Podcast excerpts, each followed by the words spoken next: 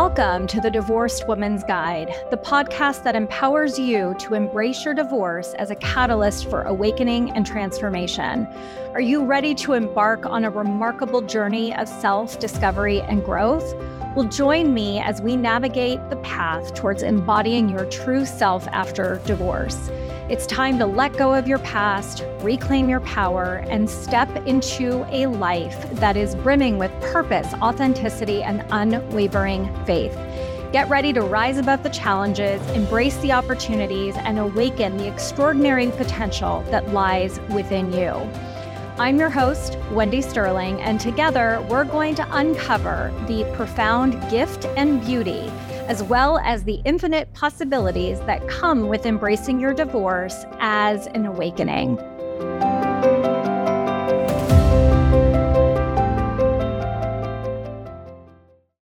Hello, everybody, and welcome to another episode of the Divorced Woman's Guide podcast. How are you doing today?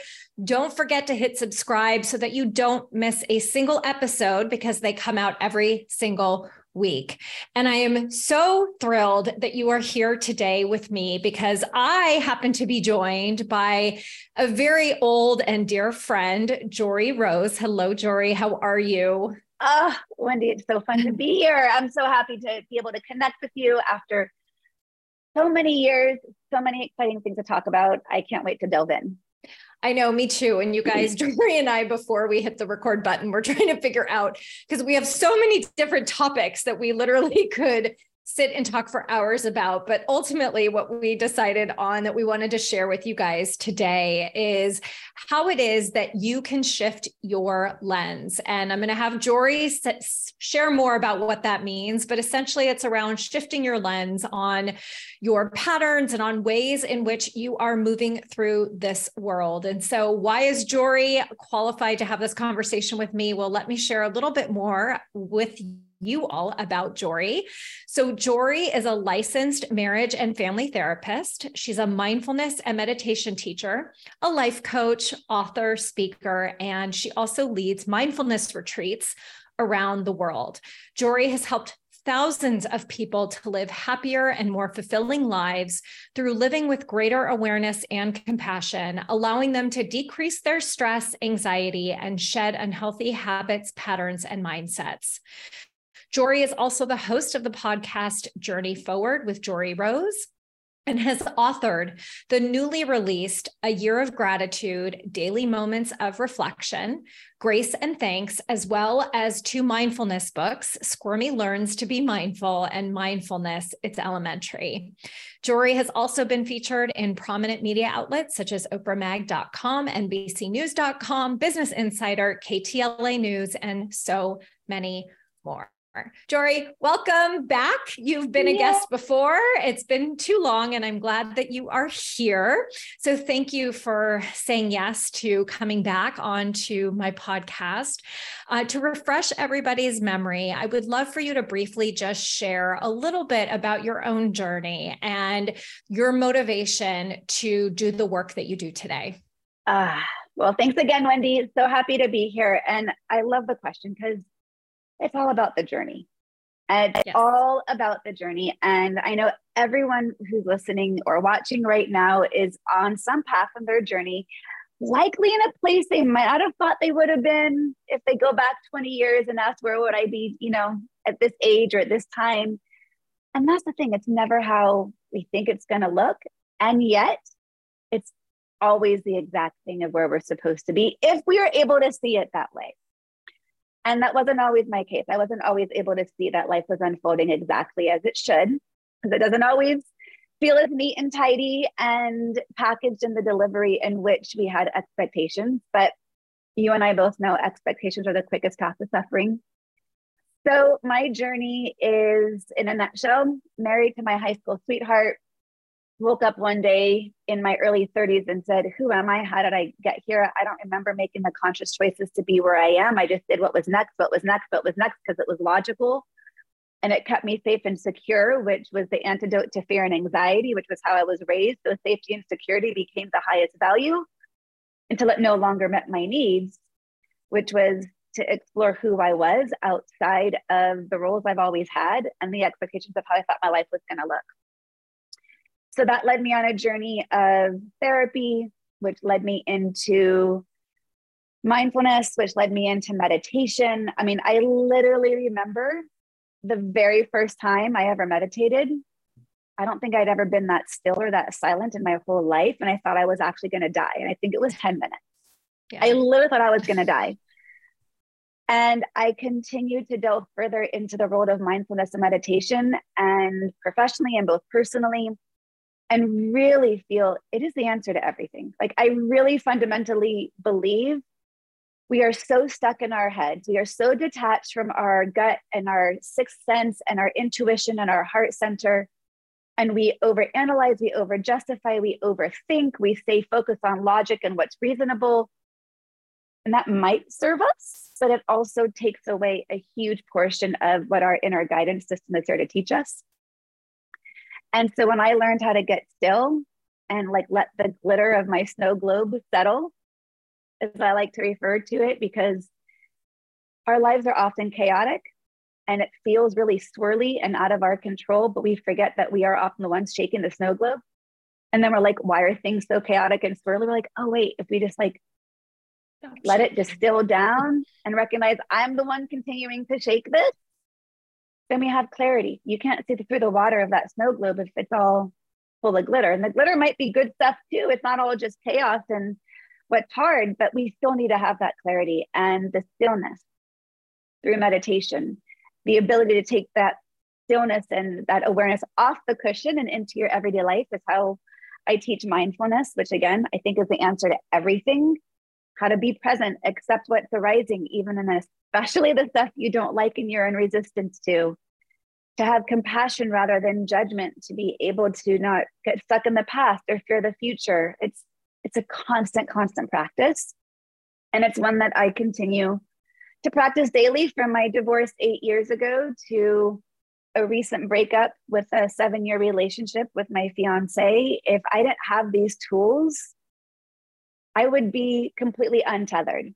And yet, even though grieving and heartbreak and pain is still hard, doesn't make it go away, I, through my journey, have really grounded and centered myself in a practice that keeps me tethered to my own self and own trust and my own ability to say, well, this is what's happening right now.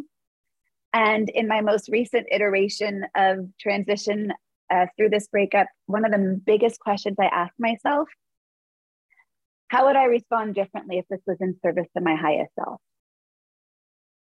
how would I respond differently if I knew this was all in divine timing? Like those two things kept me grounded in expectation of the quickest path to suffering. Let go of my ego and my grasp on how I wanted it all to look and let me sit with what's here, knowing I'm exactly where I'm supposed to be, even if I'm kicking and screaming and fighting along the way. Yeah. So I don't know. That was a really, um, you know, kind of broad and hopefully yet helpful uh, explanation of some of my journey, but it it's the reminder that our path is constantly unfolding and we can only ever be here. And there's ways we can move through it that cause us more suffering, or there's ways that we can go through it that causes us more ease. And not always great at it, but I continue to practice it.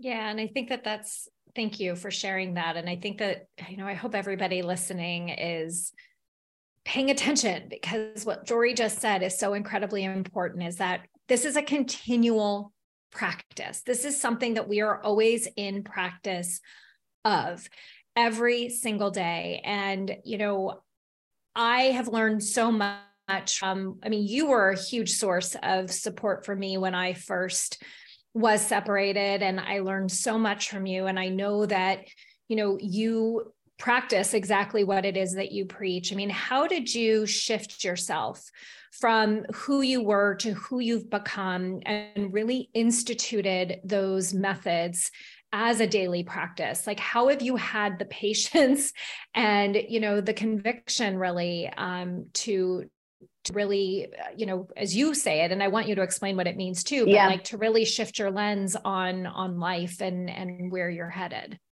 So I don't recall if I told this story on your podcast before, but even if I did, it's worth telling it again because this was my single most life defining moment.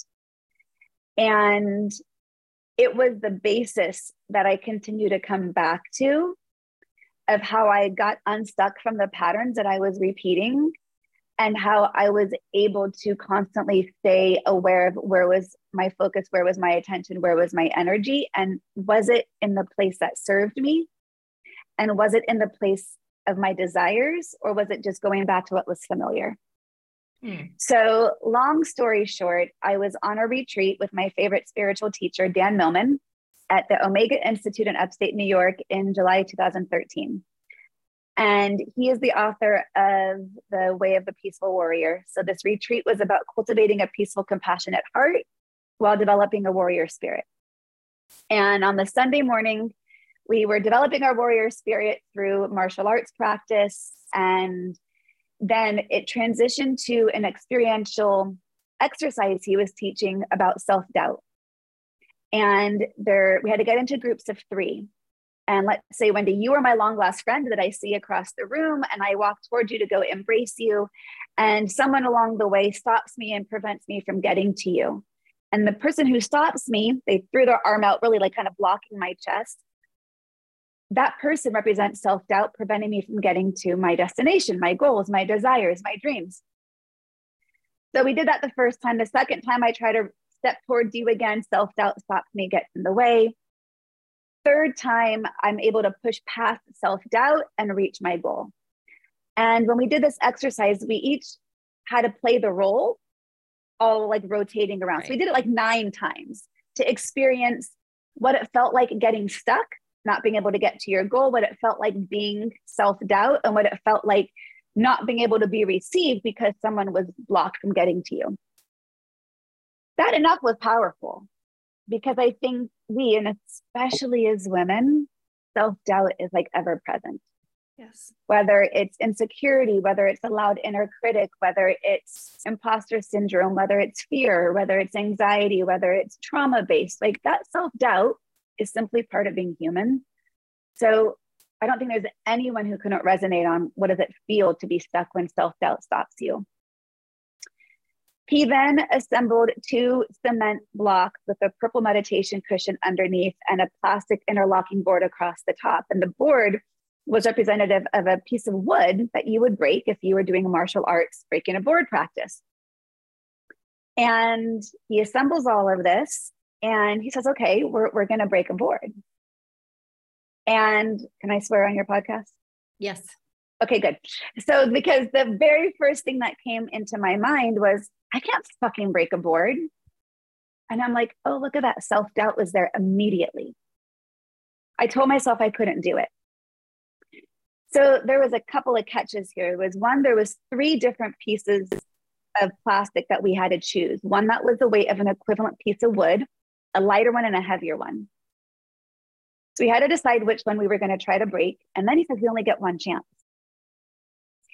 But after he describes all this, he then says, So what's the goal here? And we're all like, Duh, you've just been explaining this. The goal is to break the board. And he said, No, the goal is to hit the purple meditation cushion underneath. The board is simply in your way. He said, The board represents your obstacles and the cushion represents your dreams and your goals. So I'm here full of self doubt. I can't fucking do this. And yet I choose the middle one because I don't like taking the easy way out of anything. So if I'm going to do it, I'm going to do it. So I get up there, I'm kneeling down. It's my turn. 65 people are chanting my name and cheering me on while my inner critic is really super loud telling me I can't do this. And I'm kneeling down, I'm focusing on the board, I'm like getting ready to prep my hand. I bring it up, I come down, and I didn't break it. And my immediate thought was, see, told myself I couldn't do it. So there I just validated self doubt confirmation. My belief in myself was 100% accurate. And yet I was also full of shame and embarrassment because out of the group of 65 people, only six didn't do it. So at the very end, he says, okay, raise your hand if you didn't break the board. And shamefully, I raised my hand. He says, Okay, I'm going to give you one more chance. But again, I had to choose which one was I going to do. And I chose the same one. Again, I'm not taking the easy way out here. So if I'm not going to do it, I'm not going to do it. I'm not going to choose the easier one just to have success. So I get up there again, and something in me shifted. All of a sudden, Wendy, I recognized that the reason I didn't break it was because literally my energy, my focus, my attention was all residing on the board. I was staying stuck on my obstacles. Mm-hmm. I was focusing on what was in the way. I believed I couldn't push past what was in the way. And something came over me to shift everything inside of me, including my mindset and my thoughts, on shifting all of my energy, focus, and attention on that cushion. And I took a deep breath and I raised up my hand and I broke through that board and I hit the cushion. And in that moment, I literally was like, fuck self doubt. It never has a place in my life again. If I did this, I know I can push past self doubt in any other capacity.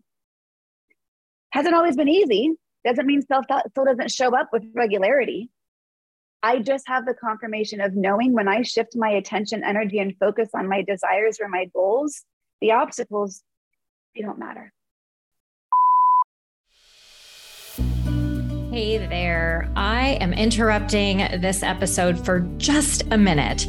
And if you're somebody who has been listening to my podcast, you know that I am all about providing resources to help you wherever it is that you are in your process. And today is no different. As parents, we often have gut feelings when something just isn't right. This can be especially true in co parenting arrangements where one parent is struggling with addiction. If you're co parenting with an ex spouse who abuses alcohol, SoberLink can help. SoberLink's alcohol monitoring system is the most convenient, reliable, and reasonable way for a parent to provide evidence that they are not drinking during parenting time. The system's real time alerts facial recognition, and tamper detection ensure the integrity of each test so that you can be confident your kids are with a sober parent. With SoberLink, judges rest assured that your child is safe, attorneys get court admissible evidence of sobriety, and your kids are able to maintain healthy relationships with both parents. To sign up and get $50 off your device, visit www.soberlink.com slash Wendy. Okay, let's get back to the episode. So powerful. Um, interestingly, I did a similar experience with one of my coaches and broke my board. Um, we wrote something on like the front and then something underneath it um you know breaking through same thing like the self-doubt and underneath were the goals. And you know and i can tell everybody listening the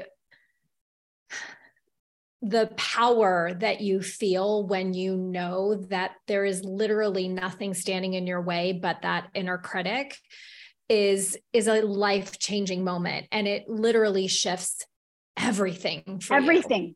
everything. And it is possible for anybody who's listening and tuning in right now that wherever it is that you are today whatever it is that you are thinking is it's your ego. It is not the truth. It is not where you get to stay that you alone have the power to shift your mind and to shift your reality because ultimately as you said, I mean, what you think you create. So you are allowing your thoughts to have that much power. And until you decide to shift your thoughts, until you decide to shift your behaviors as a result, your life is going to stay the same and you're going to continue to create the life that you don't want instead of creating the life that you do. So from that 100%. moment forward, how did you change your life? How did you then well, I realized, ah, oh, shit, that means I got to get divorced. and I and and so that retreat was in upstate New York, and I knew that Dan Millman led a retreat in Costa Rica every other year. And I came home and I remember telling my husband, oh, I want to go on his retreat in Costa Rica. That was a full week. And he's like, You can't go. He wouldn't let me. So that was July 2013. I got divorced in 2014. And as soon as I got divorced, I booked my retreat in Costa Rica that next one he was doing. And I remember being on the plane to Costa Rica by myself, never been out of the country alone, full of so much like humbled pride that in just two and a half years, I took all the scary leaps into the unknown. And here I was, an embodiment of having broken through the board that I like. I thought about how many people broke the board. This wasn't a judgment, which was just a curiosity. How many people broke the board, went home, and didn't make any changes from that? and just was like, oh, I had this really cool experience, but nothing actually manifested differently because it's too hard to do that, or I don't believe in myself enough, or whatever. And I let that be a reminder that, well, this is what I do. This is who I am now. Right. It's the integration. And, yeah. And it takes time. It's not going to happen overnight. I mean, look, that was two and a half years later. Right. I mean, I, I work with clients now who are on the fence of should I stay married, should I stay divorced? I'm like, look, that took me five years to make that decision. Like there, there's no time frame on your outcomes as long as you are to me that's what the journey forward is and like these shift your lens it's like it's these 1% shifts over time that just put you on a different trajectory we don't have to make the big 90 degree 180 degree changes overnight like that's not reasonable it's like trying to lose too much weight at once you're just going to revert back it's going to be a boomerang effect and I use weight loss analogy a lot because I've lost a lot of weight over the course of my life. And, you know, when I went down over 70 pounds, it was no, you, you do that one pound at a time. That's all you can do. It's only one pound at a time ever. So you can only do one small change at a time.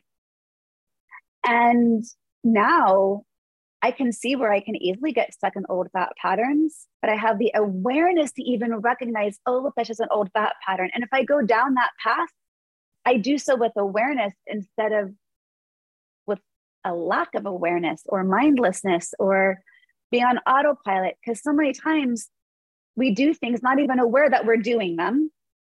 Right. Autopilot. I used to lead weekly mindfulness classes for years. I created a curriculum and I taught it at multiple different locations. And one of my favorite questions each week was asking, how what was a mindful moment you had this week? And I loved it when people would come in and say, I had no mindful moments this week, Joree, at all. Like I, you know, I had no mindful moments. I was reactive. I was this, I was that. And my response was always the same. The mere fact that you are aware, that you are unaware is in of itself awareness. Awareness does not mean you're always doing something different. Awareness just means you simply have two paths you can go down. Choosing the old familiar path is still an awareness. So there's no shame in doing what you've always done because it's such a well ingrained habit. We can just have the awareness of, oh, look, I'm noticing I went down the same path. It was habit, it's familiar, it feels safe, it feels comfortable. But I also don't like how I feel down when I get there. Right. So just because I started walking that path, I can still shift to a different path. I can I can pivot whenever I have that moment of awareness. But we believe that to create the change means I never walk down the old path. Like, no, you're going to keep walking it probably forever. The key is, are you aware that that's what you're doing or are you doing it mindlessly? Right. That to me is the difference. Yeah. And that's so powerful because I think that, you know, I love that you brought awareness to that because, you know, it drives me crazy when I hear people say like, "Oh my God, I totally, you know, did what I always did," and oh, why, why am I doing this? Or you know, they beat themselves up, right? They get into that judgment mode instead of celebrating the fact that they actually are awake, right? They're paying attention to what it is that they are continuing habitually to do and actually seeing that they have the power to do something different if and when they choose. So, what does the role of judgment play as people or as you have navigated sort of these 1% trajectory shifts and how do people overcome that? Awareness that the judgments are rising. I mean, look, we, so uh, this is where I struggle with John Kabat-Zinn, who's like the grandfather of mindfulness in the Western world, as I call him. His definition of mindfulness is being aware, paying attention in the present moment on purpose, non judgmentally. I struggle with the non judgmentally piece because for everyone who's listening and watching, like raise your hand if you have judgment. Okay, like everybody should be raising their hand right now. So I struggle with the definition that implies we should not have judgments. It's simply not human. And judgments are really valuable. They teach us what's safe, they teach us, they, our judgments are reminders of our values. So if you're in judgment of something, it's a reminder of what your value is that was just violated or a boundary that was violated. So judgments inform us of what's important to us, of what feels safe. I mean, it's, you know, the fight, flight, freeze kicking on, be like, ooh, danger, don't go there. So, you know, judgments serve a role for us. The key is whether or not we are aware of them, how much they take over, how they define us, and how we can mitigate them. And I really believe compassion is the antithesis of judgments or the antidote to judgment. I mean, I know that I had a really hard time understanding um, how to even be self compassionate. Um, how can, like, what, how do you define compassion and what does that practice look like? So, I, I, there's a couple ways I like to talk about this. I'm going to start simply and then I'll make it more broad and more complex. But we've got sympathy, empathy, and compassion. People often interchangeably, mistakenly confuse the three of them. So the Dalai Lama has a description that I really like. Imagine you're walking down a dirt road and there's a man stuck under a boulder, as there might be in India, not here in California. But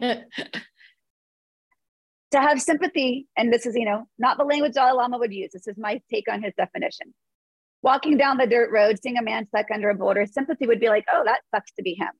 Too bad. That's like really too bad. That's unfortunate. I'm so sorry to see you're troubled. Right? I've got sympathy. It's it sucks. It really sucks to be there. Empathy would be to walk by and say, oh, that really sucks to be him. How do I know? Because I've been there before. I feel your pain.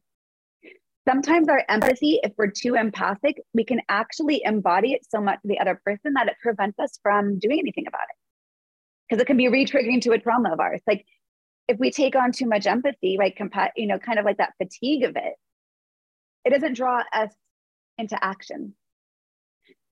Compassion would be to say, I see this man stuck under the dirt, uh, on the dirt road under the boulder. That sucks to be him. How do I know? Because I've been there. Let me do something to help him out from underneath. So I like to define compassion as empathy plus action. So compassion is a doing, like we're actively doing something to alleviate some suffering. So, with that, self compassion is how can we treat ourselves in a way to alleviate our own suffering of inner critic, inner judgment, self doubt, shame, whatever is coming up for us, for us that is preventing us from feeling kind to ourselves, good about ourselves, proud, empowered, strong, you name it. So, self compassion, as defined by Kristin Neff, who's one of the top researchers on self compassion, she defines it in three ways. One is common humanity. The way I define common humanity is simply part of being human. Whatever you're feeling is normal. You know, it's like, Wendy, you and I are unique, but our problems are not.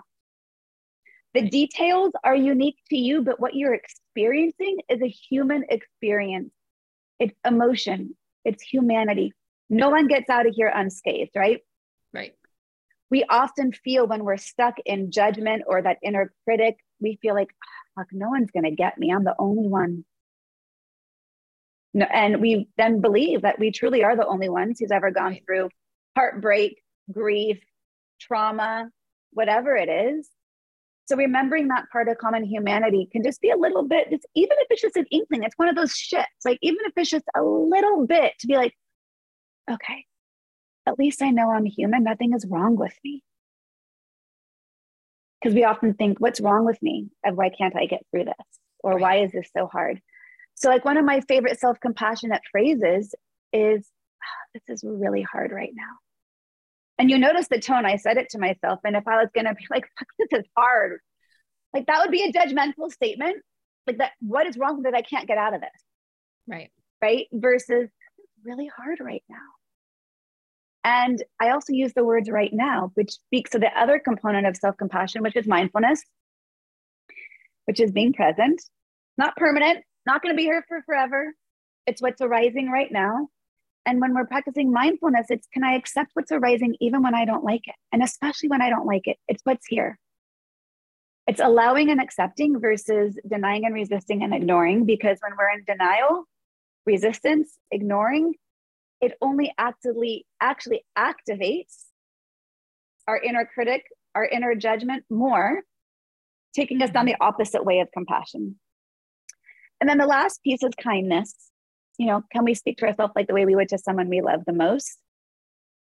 And I actually add three other things to Kristin Neff because I'm not researcher in self compassion and I value the work that she does. And I also don't think it's enough because I think we can be stuck saying, okay, this is part of being human.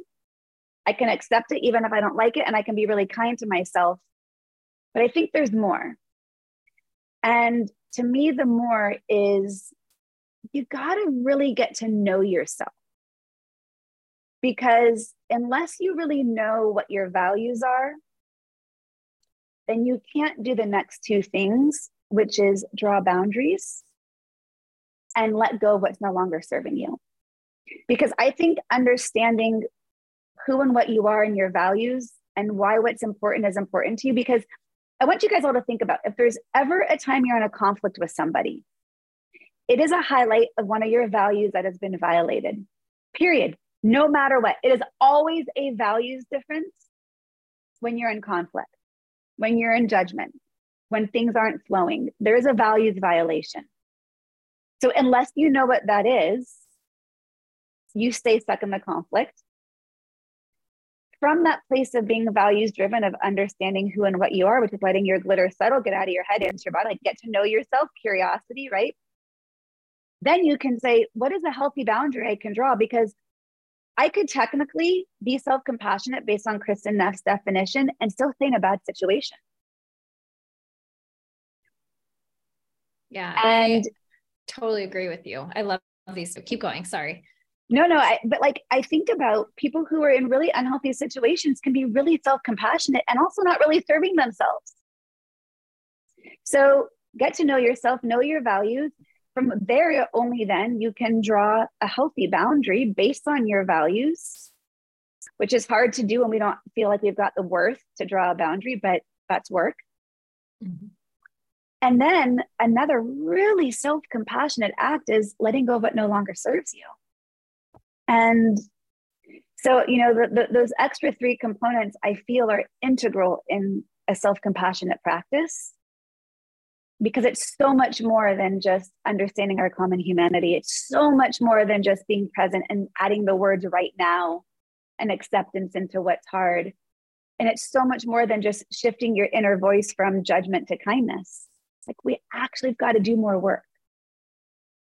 Yeah, I, I agree with you. I mean, it's the foundation for the work that I do is all values and boundary based. Our boundaries come from our values. If you don't know what your values are, then then you can't shift, right? That's that's the missing piece to be able to really shift into and start making different choices and and creating that new life that that you know so many of us want. I mean, I feel like those are the two pieces that also help with shifting your outlook, right?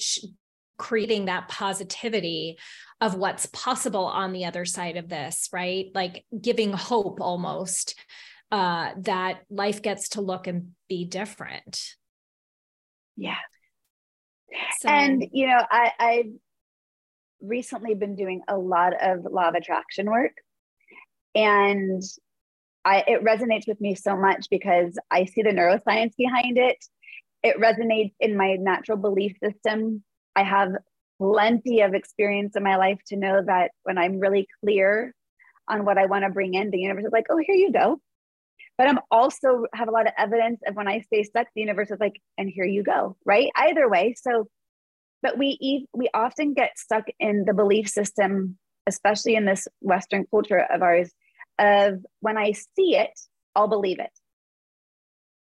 So when I have evidence of something, then I will believe I'm possible. Like, okay, so me breaking the board, I couldn't see it happening before I believed I was capable of doing it.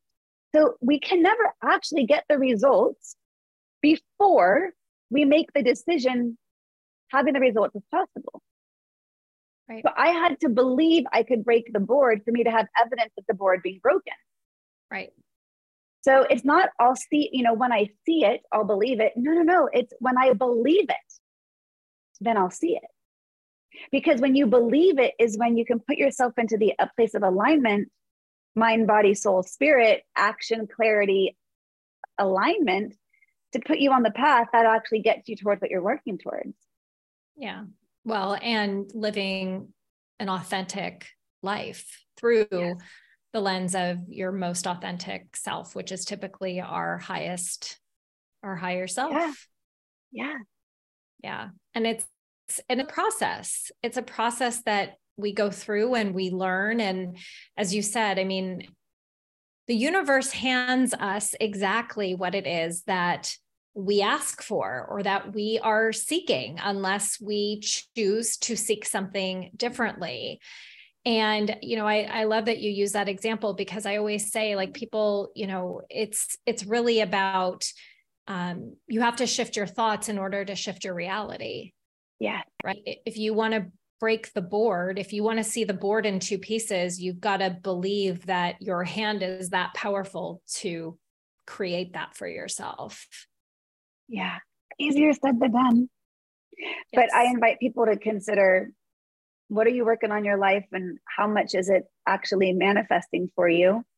Right. And what's the thing getting in your way?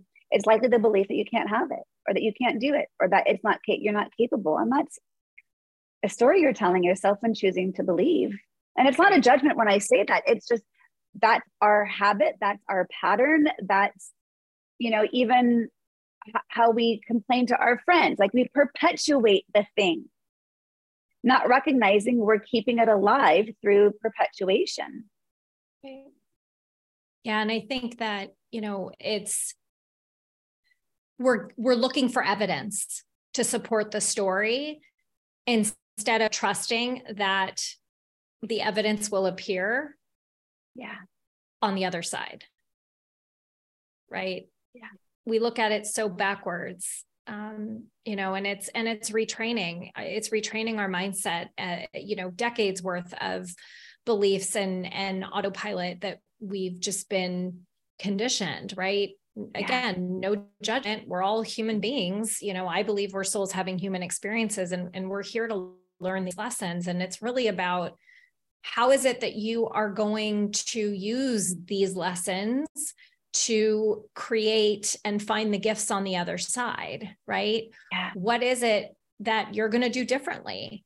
Because there's so much abundance available to everybody, yeah. right? There's, you know, you can decide at any given point in your life that you want something different, that you want to be doing something different, that you want a different partnership in your life, or even through the growth work that you've done, you've evolved and changed, right? Like I was just having another conversation with another podcast guest where we were having that exact conversation, which is that, you know, we're all going through this life and learning new and different things. And you can choose to see those experiences as you know learning moment right where you choose to shift your trajectory in the world. And as you said it doesn't have to happen in large gigantic steps. It gets to be you know these little baby steps add up to so much more. And to be honest i believe that they last they're lasting shifts yeah. versus making bigger ones as you said earlier. Um, you know how have you been able to use that knowledge you know based on you know your recent breakup being in a long-term relationship like how have you been able to you know use the tools that you have for the grief that you're going through you know being more of you know i don't want to say more evolved but being an evolved version of who you yeah. are how have you been able to use that in your grief in this circumstance for yourself? Uh, such a great question. I working with my coach. She's like the perfect blend of spirituality and woo woo and you know business coaching all at once because we are all interconnected. We can't separate out any of it. It's all energy, right. right? And I would often say to her, okay, like, what's the lesson I'm supposed to be learning right now? What's like, okay, what's the lesson here? What's the lesson? And she finally stopped me. And she's like, Joree, every t- single time you say to yourself, what's the lesson I'm learning? The message you're giving out to the universe is, okay, give me more lessons. Mm. Oh my gosh, shit. the, the question isn't what am I here to learn? The question is, how am I going to apply what I've already learned? She goes, it's time to graduate. Like you got all the information you need. Right. now, what are you going to go do with it? It's not about learning more at this point. Uh, so, to answer your question, like at what point do we have enough information for us to know we have all the information? Right we don't need more information to learn more lessons. It's okay. Now, the wisdom, the deep, deep, deep wisdom is what am I going to do with this? How am I going to actually step forward on a different path, knowing I'm exactly being given what I'm exactly supposed to be receiving? Very different outlook and mindset. Because I just was like, what am I here to learn? What am I here to learn? Because I'm always here to learn. She's like, yeah, but you also want to be somewhere else which is out of this loop of confusion and pain and heartache. You have all the information. So it was, you know, even though I conceptually knew all of this, it's still a practice to apply my own tools and to really delve into okay, I'm stuck in what I call the cycle of reactivity. I'm looping in it. It's, I see it. And yet I had to get on the different path. It was, I have all this knowledge of what's not working. My ego is in great resistance. My ego's been in great resistance. My heart is still broken. And yet, to get on a different trajectory, it was what, what do I need to do to believe this is all in service of my highest self? This is all in divine timing and to trust and have faith and a little sprinkling of pixie dust. That's actually what I have on my license plate frame. Is it says all you need is faith, faith, trust and a liberal sprinkling of pixie dust. I love it. T- Tinkerbell is like my spirit guide. And there's no easy, like, one, two, three, four, here's the steps, now go. It's like, okay, I did steps one, two, and three. Okay, now I'm back at one again. Okay, let's, you know, let let's just keep one step in front of the other. And for me, at the very, very root of it is breathing right? It, it's connecting with that breath to interrupt the thoughts, to interrupt the cycle, to interrupt the pattern, to interrupt the autopilot to say, okay, I have a choice right now. Not easy, I don't like it, but I always have a choice. But in absence of me connecting with the breath, I can't put any of those tools into practice it's too hard. But no, and I think I love that you brought that in, um, you know, the power of breath work and how when you do concentrate on your breathing, you know, it it allows your mind to stop being on that hamster wheel and it just really allows you to connect. You know, Wendy, I've been teaching meditation for over 10 years. And I just recently have pretty much stopped using the word meditation when I teach meditation it's an emotionally charged word where people have self doubt as soon as I say it. Right. So I've shifted one of my shifts is I have shifted the entire intention of meditation. All we're trying to do is regulate our nervous system. That is it. If you believed all your whole goal was trying to regulate your nervous system, I could do that. I can regulate my nervous system. Oh, I'm I'm anxious. Okay, my nervous system is activated. When it's activated, all these other things happen. What do I need to do right now? I don't need to fix and solve the things that cause the anxiety. All I need to do is regulate my nervous system. How do I do that? I breathe. Okay, I can do that. Like it's just that simple. We make it so complicated. We get in our way all the damn time. So like when people say, "Oh, I can't meditate," okay, well, why can't you? Well, I don't have time. Okay, are you ever in your car? Do you ever like brush your teeth? Are you in the shower? Are you in line at the grocery store? Are you sitting in traffic? Okay, you've got time to, to breathe. Okay. You know, well, oh, but I have thoughts. Good, you're human. That means you're alive. Your mind's never going to stop producing thoughts. The goal isn't to get them to stop. The goal is to not have them control you. That's all. How do I do that? Oh, regulate my nervous system. They don't take over as easily. Okay. Right? Every barrier to entry is an excuse of a belief of I can't do this. Every single one. Yep. Doubt. And yet, oftentimes, I believe people stay stuck for the fear of if I weren't stuck, then I actually have to go do the thing. And that's scary too. Yeah. or I've got to apply the work. Right. If I embody this change, what does it mean? If I let go of this relationship, what does it mean to show up as a single woman again at 45 years old when I never thought I'd be here? Okay, well, my highest self would say, you know exactly what to do. Yeah. The stuck self would say, but I don't want this. I don't like this. This is hard. This hurts. It's not what my heart or my head wants. It's not how I thought it would be. Okay, yes, and you're here now. And it's a constant practice, constant. Like, how many times a day do I have to keep going back to step one? Okay, just breathe. Yeah. It's, and it's not a matter of that you're going back, it's that you know what to do should you should you wind up there you know yeah.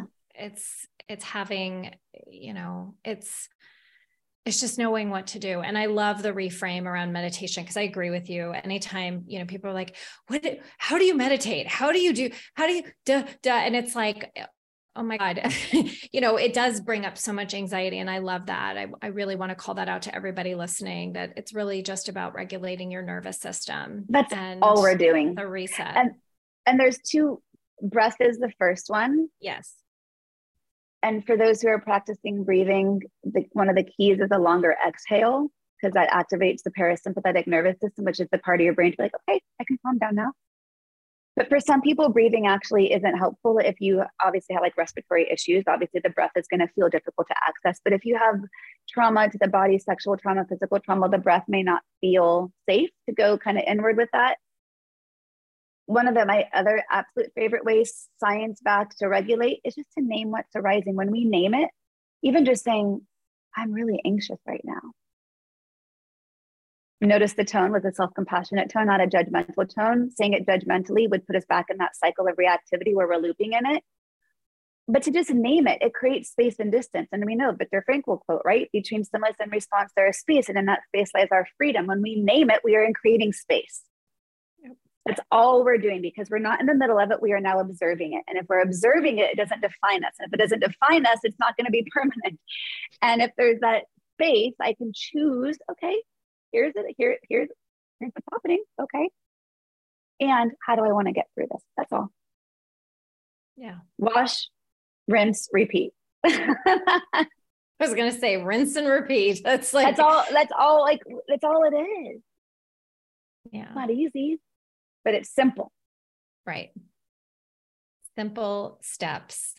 Doesn't mean that it's easy, but there's simple steps that you can put into practice every day anytime that you feel that dissonance within your body, it's possible to shift. 100%. 100% of the time. Oh, and that's why my branding is journey forward because it's it doesn't matter like how far forward. It's just let's just have a baby step. You know, one of the analogies I like to, to say with that as we wrap up is you know, planes, you know, they, they can't go backwards on their own. They have to be pushed back from the gate. And they're also not meant to be stagnant. They break down when they're on the ground. They're meant to be forward going, in flight, in motion at full speed. And so, like, when we ruminate, imagine like the thought of, I'm not meant to be going backwards right now. Like, I'm actively being the little cart pushing the plane backwards on purpose. Like, you aren't supposed to go backwards. Like we're, we're physics, law of motion stays in motion. Like forward progress is the only trajectory. Right. And a regression doesn't mean we're going backwards. It just means, okay, we're resetting. It's energy. It's all energy. Yeah. It's all energy. And yet we interrupt it constantly. And then we're like, why is this so hard? It's like shaking that snow globe, like, oh, it's so chaotic. Why is it so hard? Oh, wait, I what is my contribution to this control that I have to let it settle? Yeah. Easier said than done.